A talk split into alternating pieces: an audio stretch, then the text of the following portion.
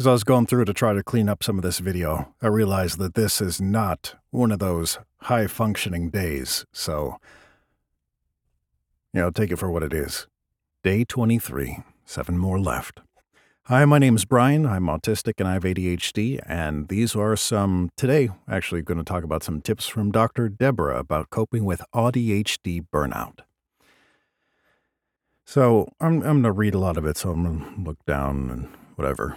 But it goes on to say in this article, and you can find it on embraceautism.com, when we find ourselves in burnout, we typically experience persistent, long-term changes in the way we usually function. For example, if we often find it manageable to speak and participate in a conversation, in burnout, we may become non-speaking. Hey, future, past me again, past future, whatever. When I'm in burnout like this, I mess up so much more at work. It takes me like 5 times as long to record something with the dumbest mistakes. Real frustrating. Anyways, back to the video. And it goes on to say that our memory may be worse than usual. We may have trouble taking care of ourselves, like cooking, eating, showering, etc. And we may experience unwanted changes in our mood, which would include exhaustion, depression, anxiety, and suicidality.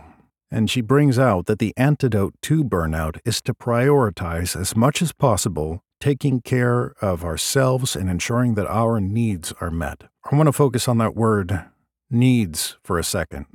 We may have certain wants, we may want to do certain things, but it really gets down to that word needs. What is necessary for myself to be alive or oneself to be able to get through life? Those are the needs, not the wants or the... Can't even use other words right now. I'm gonna stick to reading this. Back to basics. I guess I just said that. In short, this means prioritizing what we need to survive. She also goes on to say that we need to take the time to reflect on what our fundamental ADHD needs are.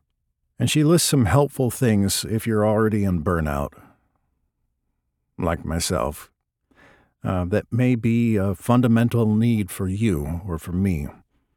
Stimming and sensory stimulation or deprivation, which I'm still working on what works for me in that.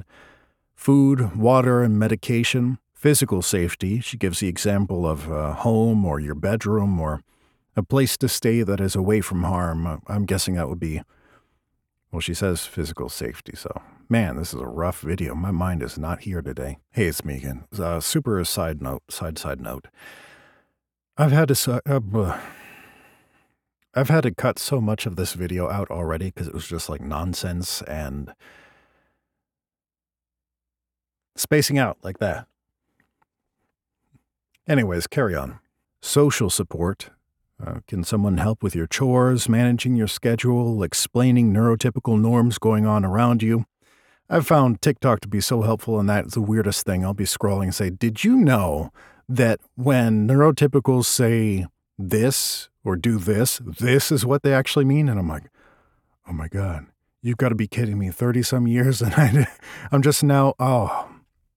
So education and sometimes just doom scrolling on TikTok, you can learn a lot. Anyways, going back to that list, time for special interests, time for sleep, recovery, and rest. And the second major tip she gives is to go with the flow. And what she means by this going with the flow is that our needs are going to change from day to day. And she says it's okay to diverge from your routine or plans because one day you may say, hey, yeah, I'm going to do this tomorrow. And that particular day, you may be able to do it. But that next day, that could change. So being able to cancel is okay. Like you can, that's what she means by go with the flow. But at the end of this article, there was a real interesting question. What if I think I've been in burnout this whole time? And I'll read this paragraph here. The reality is that many ADHDers find themselves in a constant state of burnout without even realizing it. So many of us are accustomed to not having our needs met and living in inaccessible environments. Because this is so normalized, the common signs of burnout are often overlooked. You may already feel super exhausted and depressed all the time, and you may not even know what your baseline is. So that's kind of tough to think about, because how long have I been burnt out? How long have I only been charged up to 20 or 30% and then go straight back down? I don't know.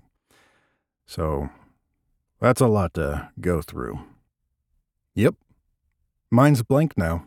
Day 23. We'll go on to day 24. Huh. Weird.